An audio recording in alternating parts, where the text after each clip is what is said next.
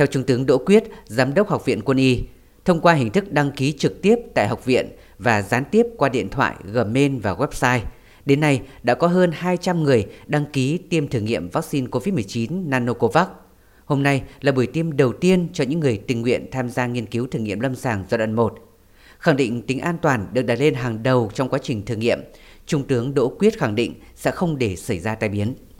Chúng ta tạm thời gọi Covid là giặc thì muốn chống dịch như chống giặc thì chúng ta phải có nhiều mũi tiến công. Đó là cách ly đó là sát trùng đó là uh, nhiều thứ. Nhưng mà trong đó chúng ta phải tìm ra một cái vũ khí hữu hiệu là để có thể khống chế được địch. Thì đây là vũ khí đầu tiên được cả thế giới về mặt khoa học khẳng định là phải có vaccine. Khi đó chúng ta mới có vũ khí để tiêu diệt kẻ địch như thế này. Thì ngày hôm nay Việt Nam chúng ta bắt đầu đã có vũ khí và việc bây giờ học viện quân y được giao một trọng trách rất lớn là thử xem vũ khí này bắn có trúng không, có tiêu diệt được địch hay không, mà lại không bị sát thương đến chính chúng ta, có nghĩa là phải độ an toàn. Giai đoạn 1 thử nghiệm vaccine COVID-19 dự kiến kéo dài đến tháng 2 năm 2021. 60 người từ 18 đến 50 tuổi tham gia tiêm thử nghiệm được phân ngẫu nhiên vào 3 nhóm. Nhóm đầu tiên 20 người dùng mức liều 25 microgram vaccine.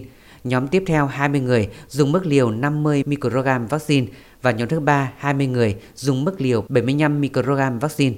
Tất cả những người này sẽ được tiêm bắp hai mũi vaccine với khoảng cách là 28 ngày. Ông Đỗ Minh Sĩ, giám đốc nghiên cứu phát triển của công ty Nanogen bày tỏ.